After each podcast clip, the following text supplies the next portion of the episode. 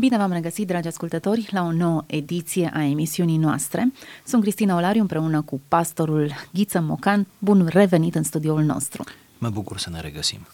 Discutăm astăzi despre timp. Revenim la discuția noastră anterioară și ne oprim asupra timpului care trece cu folos, cu un anumit sens. O discuție importantă pentru uh, parcursul pe care vrem să-l dăm acestei serii de emisiuni despre timp.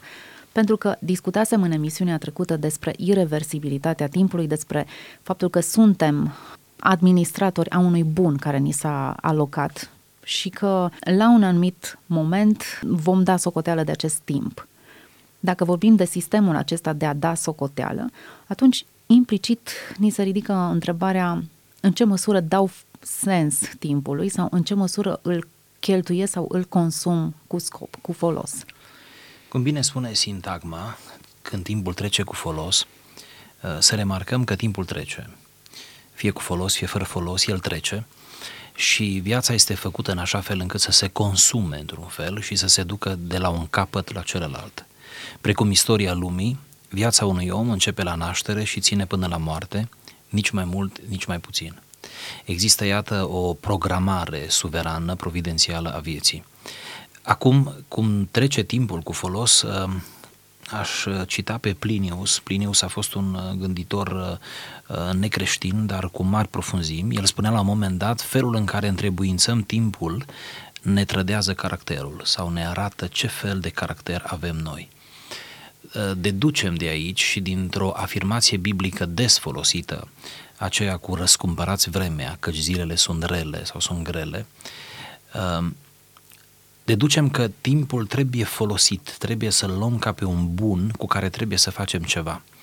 Vedeți, există aici o nuanță. Unii fac ceva cu timpul, ă, iar alții lasă ca timpul să facă ceva cu ei sau așteaptă de la timp ă, lucruri irealiste. Uneori, da, timpul lucrează în favoarea ta. Alteori, timpul, ă, timpul amânării bunăoară, când amâi ceva important, lucrează în defavoarea ta timpul dintr-un prieten poate să-ți devină cel mai perfid dușman. Și atunci, ă, când timpul trece cu folos, păi în primul rând, timpul trece cu folos pentru un creștin atunci când ă, face ceva legat de împărăția lui Dumnezeu și de propriul lui suflet. Cum ar fi timpul în care te rogi, timpul în care citești din scriptură sau din cărți care te ajută în cunoașterea lui Dumnezeu, timpul petrecut în părtășie la biserică sau nu neapărat la biserică, în părtășie cu ceilalți ucenici, Uh, timpul uh, pus deoparte, să zicem pe scurt, pentru suflet. Este din capul locului timpul cel mai bun. Este timpul care trece cu folos, cu folos pentru suflet, cu folos spiritual. Acum, nu vreau să cădem într-o extremă legalistică și să creadă cineva că noi vorbim aici numai despre suflet, ca și cum am fi niște suflete pure care umblăm prin lumea aceasta. Nu, sufletul nostru este găzduit de un corp, de un trup și uh, trupul are trebuințele lui, nevoile lui. Noi avem minte și mintea pe care ne-a dat-o Dumnezeu uh, are anumite așteptări, nevoi, uh, care le numim intelectuale, să spunem așa, și avem și emoție. Adică suntem, e foarte complicat tot mecanismul acesta.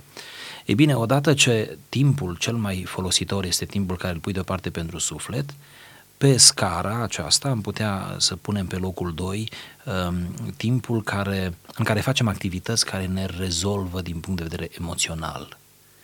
Adică? Care ne fac să ne simțim bine.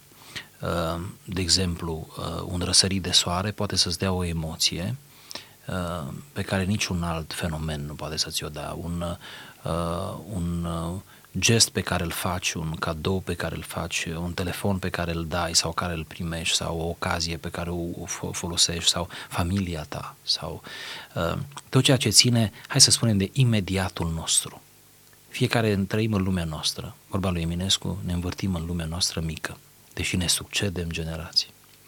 Vreme trece, vreme vine. Eminescu a fost foarte preocupat de timp. Și, în general, poeții au fost preocupați de timp de irreversibilitatea timpului. Ei bine, după preocuparea pentru suflet, timp cu folos este timp pentru uh, zona ta emoțională, pentru a te simți bine din punct de vedere uh, emoțional, ceva care îți tihnește, care te scoate din fluxul nemilos al vieții. Din uh, această alergare zilnică la serviciu, școală sau fiecare ce preocupări are, dar cam acolo ne încadrăm ori într-una, ori într-alta, ori într amândouă și uh, ceva ce te scoate, da? te scoate din uh, timpul acela, din uh, fluxul acela. Uh, poate fi un timp liber, să zicem așa, un concept iarăși uh, interesant. Uh, Apoi un alt timp este timpul pentru relații, nu? timp trecut cu folos, în care putem avea relații. Aici sfera s-a lărgit foarte mult în ultimii ani, pentru că unii au uh, relații abundente în planul acesta virtual și al rețelelor de socializare, ceea ce nu e neapărat o problemă. Problema este că uh, unii nu mai știu să le îmbine una cu cealaltă și nu mai pot să, fac fa- să facă față la întâlniri uh, live. Uh, este ca în uh, snoava aceea, povestea aceea cu doi adolescenți care stau pe o rețea de socializare, locuiesc în același cartier și nu ies să se întâlnească afară. Și stau pe rețea, rețeaua de socializare și era iarnă și la un moment dat celălalt îi scrie wow, ce frumos ninge afară. Tocmai văzuse pe fereastră fulgii așternându-se pe, pe stradă. Ce frumos ninge afară. La care ăsta îi scrie trimitem linkul. Adică nu se ridică să se uite, ci totul se consumă acolo. Vreau să văd aici cum ninge dincolo de fereastră, dar vreau să văd aici în ecranul calculatorului sau televizorului sau așa. Uh, iată, timpul uh, cu folos este, cum spun, să facem o mică recapitulare, timpul pentru suflet. Cu cât aloci mai mult timp pentru suflet, cu atâta sufletul tău este mai bine tratat, este mai bine hrănit, este, mai, uh, este un fel de uh, nobil, nu, al existenței tale este fortificat, este întărit. Aici putem spune pe scurt disciplinele spirituale, care sunt zilnice. E bine, noi peste zi pierdem mult timp. Avem timpi morți peste zi, să spunem așa, da? Pe care îi regretăm, ne frustrează, dar zicem lasă acolo mâine de la capăt și pierdem timpul altfel, tot îl pierdem într-un fel. Dacă există un timp care nu se pierde, ci se cuantifică în realitatea imediată a sufletului nostru, este timpul rugăciunii, timpul meditației, timpul lecturii, timpul când ești tu și Dumnezeul tău, sau tu și sufletul tău. Da? Apoi, tot așa într-o mică recapitulare, tot ceea ce înseamnă starea ta de bine, emoțională și intelectuală, mentală, tot ceea ce te menține într-o anumită formă, într-un anumit tonus. Da? De ce nu din punct de vedere fizic? Noi suntem făcuți și pentru mișcare. În el avem viața, mișcarea și ființa. Ehm, poate părea ușor firesc ceea ce spun eu, dar ehm, faptul că nu facem mișcare sau facem puțină mișcare, nemulțumit, nu, nu este suficient, asta atrage asupra noastră o serie întreagă de probleme, inclusiv la nivel mental. Nu avem tonusul care trebuie să-l avem. Da, iată, un timp cu folos ar fi să faci mișcare. Mi se spune să mergem 30 de minute pe jos în fiecare zi. Suntem sfătuiți, nu? și ce, ce bun sfat este, este acela. Ehm, tot ce îți aduce beneficii, începând din zona spirituală până în zona fizică, să spun așa. E bine că ne-am oprit și la această zonă fizică, pentru că eram tentată să gândesc că tot ce ține de zona fizică sau investiție ca timp în zona fizică este o risipă de timp sau devine ceva inutil. Asta din cauza faptului că riscăm, mai ales în mediul evanghelic, să spiritualizăm excesiv viața.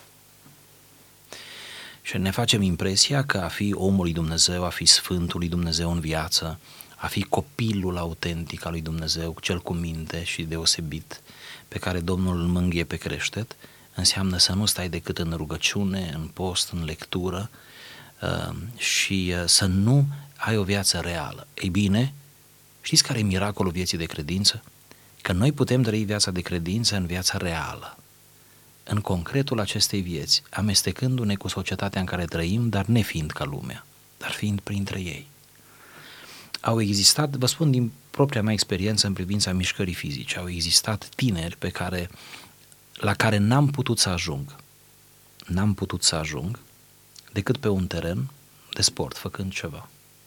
Jucându-ne cu o minge sau nu neapărat. În fine, făcând ceva, făcând mișcare. Au fost tineri pe care am întâlnit uneori la sală, unde mă duceam ca să îmi fac alergarea și mișcarea în sezonul rece. Și am întâlnit. Și pe unii dintre, și la unii le-a fost jenă să mă întâlnească.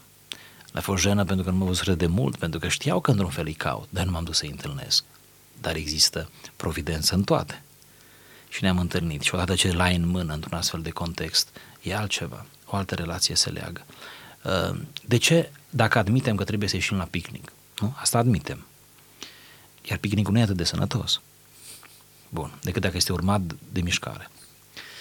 Dar dacă admitem că a ieșit la picnic este ceva ce lui Dumnezeu îi place, noi legăm relația acolo, ne cunoaștem, ne destindem, ne relaxăm, rupem ritmul nemilos al vieții, atunci de ce să nu admitem că uh, trebuie să facem mișcare? Da, să ne adunăm, să mergem cu bicicleta. A fost uh, în România, la sfârșitul 2013, acea acțiune pe care eu am, eu am aplaudat-o, pentru că mă preocupă un pic sportul acesta, România pedalează.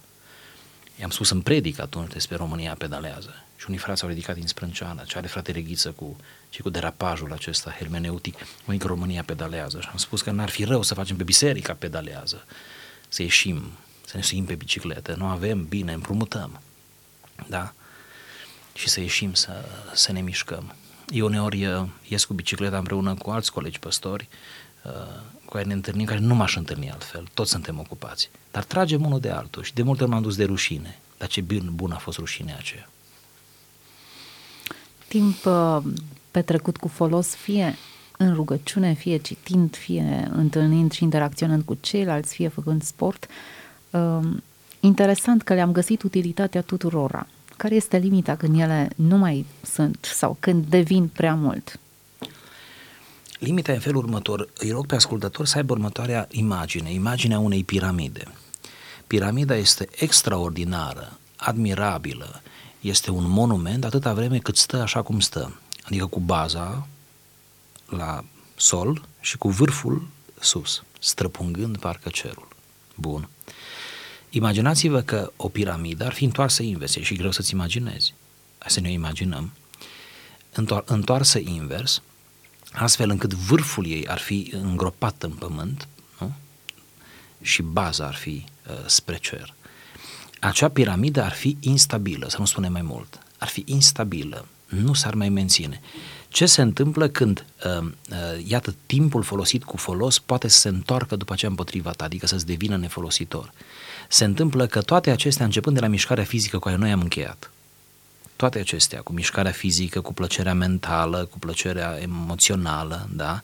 până când ajungem la nucleul dur, care este vârful piramidei, uh, sufletul și nevoia sufletului și nevoile sufletului, când toate cele de la urmă capătă uh, uh proeminență, capătă uh, un procent tot mai mare, să spunem așa, din timpul tău, din energia ta, din pasiunea ta.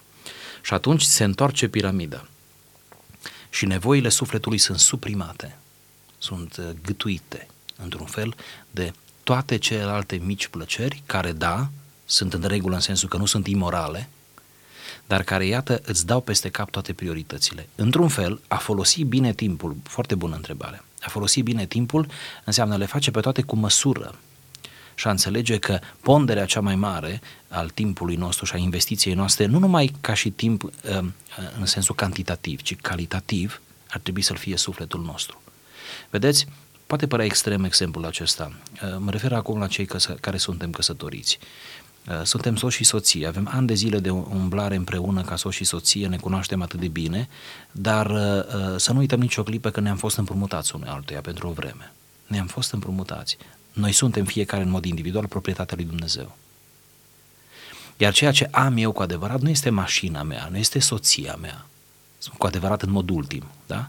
Nu este ceea ce posed eu, nu este nici măcar activitatea pe care o fac. Ceea ce am eu este ceea ce spunea eu am gură de aur, am un suflet. Știți cum spunea eu în gură de aur despre suflet? Deci într-o predică așa, dacă îți pierzi un ochi, nu intra în panică, mai ai încă unul. Dacă pierzi un plămân, nu intra în panică, mai este unul. Dacă pierzi un rinic, mai ai un rinic, fi liniștit. Pierzi o mână, mai ai una. Pierzi un picior, mai ai unul. Acum ați prins logica. Știți care e finalul? Intuiție. Dar atenție, omule, spunea Ioan Gură de Aur, să nu cumva să-ți pierzi sufletul, că nu mai ai altul. Hm. În fond, aici este, C.S. Lewis spunea altfel, dar tot cam în aceeași direcție. C.S. Lewis zice, uh, tu nu ai un suflet, tu ești un suflet, tu ai un trup. Câtă vreme stabilim bine uh, ierarhia, câtă vreme avem prioritățile bine așezate, timpul trece cu folos. Mereu umblând la grila de priorități. Și eu mă gândeam la acest citat al lui C.S. Lewis despre faptul că suntem suflete. În mare parte, noi ne împărțim timpul între muncă și odihnă, care reușim să facem echilibru între cele două. Um, nu întotdeauna munca înseamnă plăcere sau delectare a spiritului și a sufletului. Uneori înseamnă efort fizic, uneori, într-adevăr, le îmbină pe toate. Nu toți găsim uh, răgazul și înțelepciunea de a ne odihni suficient, ci pierdem plăcerea acestea. Cum discutăm despre folosirea utilă a timpului în contextul acesta, în raportul muncă-odihnă?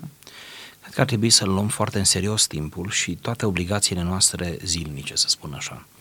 Și să ne facem o analiză. Lucrul acesta eu l-am făcut și îl fac din când în când, pentru că eu cred că trebuie să avem o oprire în loc fiecare și să ne recalculăm viața.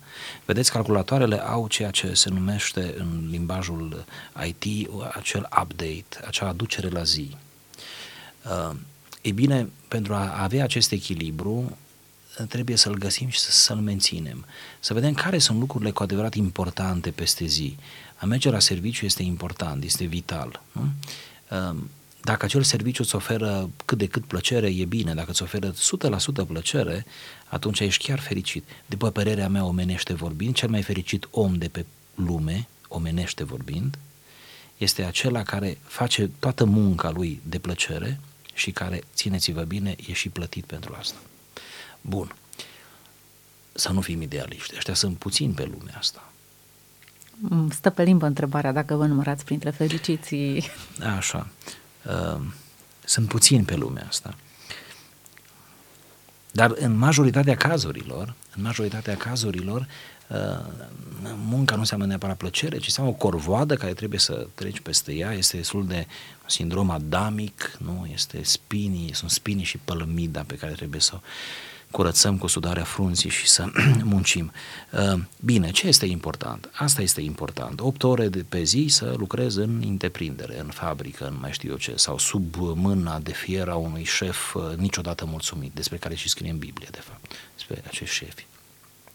Dacă îi dăm în, în vremea zilelor noastre să lucrez nou, de la 9-10 ore în plus într-o multinațională, hăituit de um, ritmul și de sistemul pe bandă în care trebuie să faci față. Da, plus presiunea promovării și a um, competitivității, nu? Tot exact. mai mult discutată.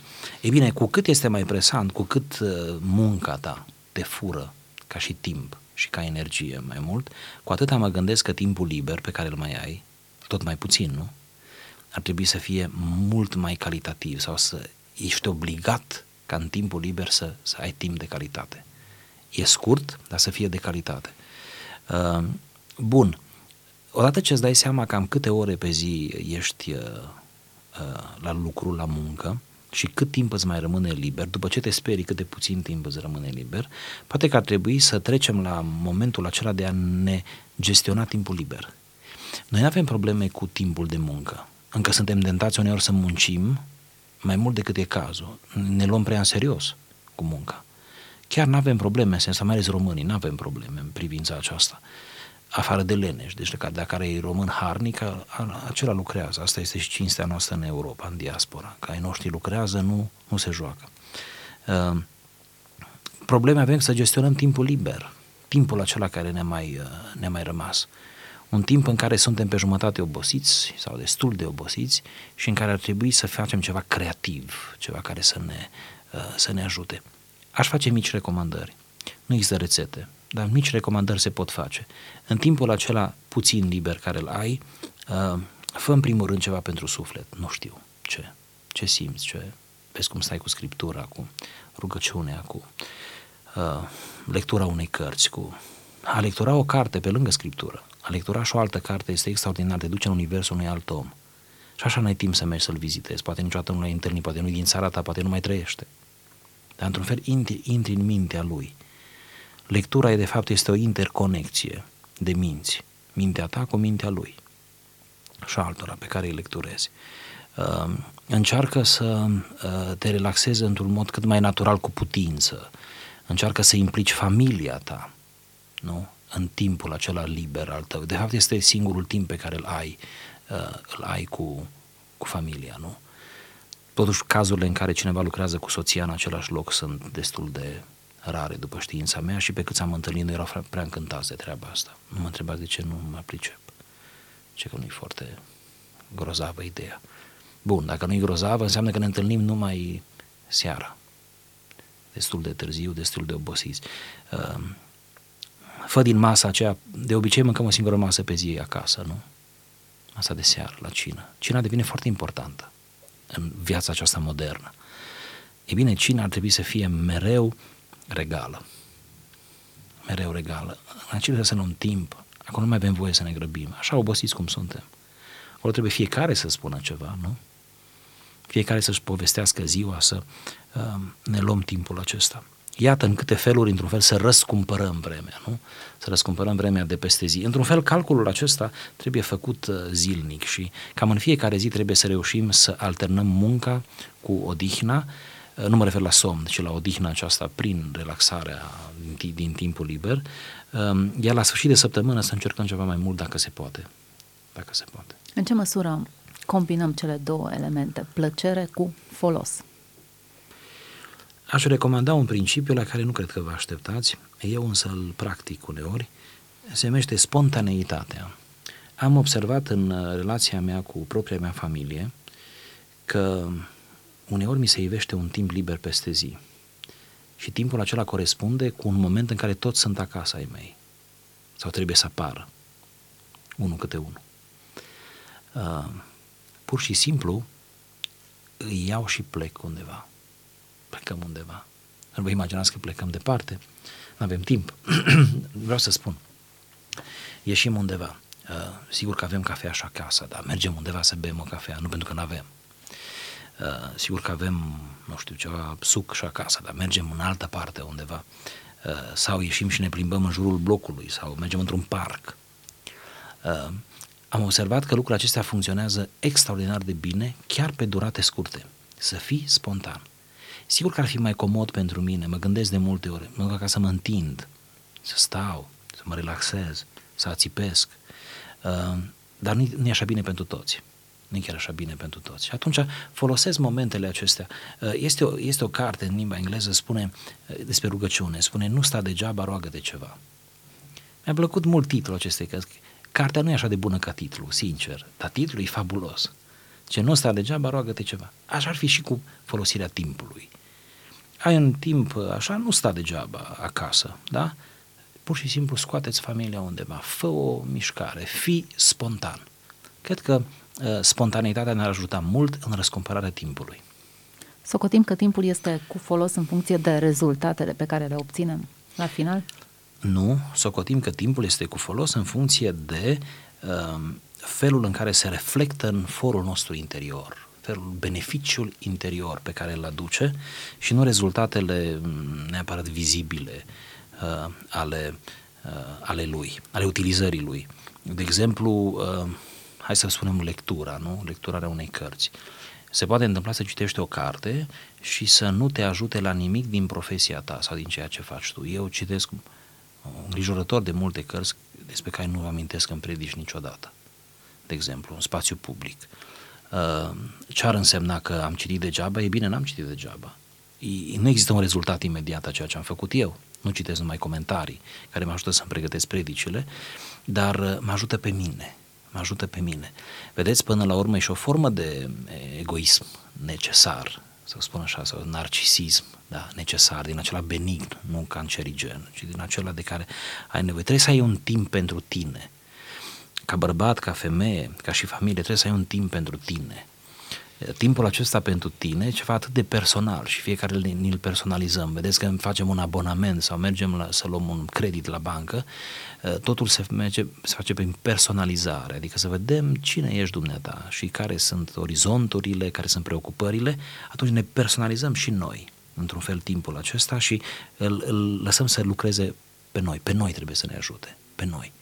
Dacă nici timpul liber nu ne mai ajută pe noi, dacă și în timpul liber suntem filantropi din aceea pustii care vrem să facem bine la, la cei din jurul nostru, uitând de noi, noi suntem pierduți. Există un uh, episod consemnat în Evanghelii legat de Maria și Marta care își petreceau timpul puțin diferit. Cum am încadrat discuția aceasta în uh, sensul pe care noi l-am dat utilității timpului? Foarte bun exemplu. Să aducem aminte uh, chiar scena biblică. Domnul Iisus merge în vizită la Marta și la Maria. De fapt, Marta spune că l-a primit în casa ei. Marta înseamnă în traducere stăpână, doamnă. Iar după cum este numele, așa era și felul. Nicăieri nu citim că Lazar a fi invitat pe Iisus la el acasă, dar Marta spune, l-a chemat pe Iisus în casa ei. Nota importantă. Maria era și ea acolo. Maria este mereu prezentată în Scriptură ca sora Martei. Niciodată Marta nu e sora Mariei. O nuanță din nou interesantă. Probabil Maria era mai mică și oricum Maria, prin traducere, Maria înseamnă în iudaism uh, copilul dorit. Maria este un copil, ea s-a născut să fie un copil, contemplativă, o să spunem, da? visătoare, nostalgică, foarte interesant temperamentul ei. Așa, Iisus intră în casă și Maria se așează la picioarele Domnului Iisus și îi sorbea cuvintele, îl asculta pe Iisus, era atent la fie, atentă la fiecare detaliu. Marta fuge la bucătărie ca să pregătească o masă pentru Domnul. Pe atunci Domnul mânca. Era pe pământ, era în trup, avea nevoie să mănânce. Când ești în trup, ai o grămadă de nevoi, ca și Isus. Și Isus ca și noi. La un moment dat, Marta, cum bine știm, uh, se irită în bucătărie și vine și spune lui Isus cam așa, ei zice, învățătorule, nu-ți pasă că sora mea da, m-a lăsat să slujesc singură. Știu sigur că apare cuvântul singur. Spune-i, te rog, să mă ajute, spune-i să vină, da? Nu e simplu să slujești în singurătate. Nu e simplu. Când ești singur, Ilie când a fost singur a vrut să moară, deci te poate, te poate duce la gânduri suicidale. Să fii în singurătate e o mare problemă. Iar Marta, stăpâna aceasta, poate fi să poți să fii stăpână și singură. Da? Să fii în bucătăria ta și să fii singură. Ei bine, Domnul Isus se întoarce către Marta, nu către Maria. Pentru că problema în toată situația ce avea Marta și spune Marta, Marta, de multe lucruri te mai îngrijorezi tu, dar Maria și-a ales partea cea bună. Ce deducem de aici? Efectiv, nu vorbim în termen de alb și negru. Acest episod nu reflectă pe de o parte păcătoșenia cuiva și neprihănirea altcuiva și Marta și Maria erau prietenele lui Isus, erau ucenicele lui Isus, erau într-o relație admirativă cu Isus. Doar că Marta se lăsase distrasă prea mult de cele trupești, să spunem, de cele pământești. Fac precizarea că, deși nu scrie, putem să bănuim pe cale logică că Isus a mâncat din mâncarea Martei și a făcut complimente, așa cum soții fac complimente soțiilor lor, nu ne îndoim de asta. Bun. Uh, deci nu era o problemă cu ce făcea Marta, ci cu faptul că s-a luat prea în serios. Păi cam asta este. S-a implicat în problemele acestea sau în lucrurile acestea pământești, exact ce spuneam cu piramida la început. Atât de mult încât cele pământești au devenit stăpâne peste stăpână, că era stăpână. Și totuși grijile te pot pune la pământ. Într-un fel, Domnul Iisus vrea să-i spună, uh, Marto, tu ești minunată, doar că uh, te-ai luat prea în serios cu cele pământești. Prea, prea mult te-ai îngrijorat chiar nu merita să te îngrijorezi atât de mult. Marto, uite, uh, Maria și-a ales partea cea bună, nu pentru că e perfectă, ci pentru că ea mizează pe suflet. Ea este acum, dacă am face o analiză, reprezentanta contemplativilor. Este contemplativă, meditativă, în vreme ce Marta este activă, pragmatică. Ne aflăm la finalul discuției noastre. Am putea o lungi mult și bine. De exemplu, comparația Martei cu Maria, cred că asta a iscat frustrarea. Dacă și Maria se ostenea, nu cred că ar mai fi fost frustrată Marta. Sigur, doar că Isus ar fi rămas singur. Poate că l-am fi adus și pe el în bucătărie și am fi dat de dus gunoiul sau anumite responsabilități. Oricum, oricum, dacă încheiem cu bucătăria, trebuie să încheiem în felul acesta. Bucătăria este un spațiu al miracolelor. Mare. Pentru că în bucătărie uh, uh, produsele intră în sacoșă și nu înseamnă nimic și ies pe tavă frumos aranjate și cu un miros îmbătător. Deci focul prilejuiește o metamorfoză în bucătărie. Deci bucătăria este un spațiu al miracolelor, este locul din casă unde se întâmplă cele mai multe miracole. Aici chiar sunt complet de acord. și cu mine cred că mai sunt de acord încă multe alte femei. De fapt, nu numai femei, că știu și bărbați care gătesc și nu gătesc rău deloc.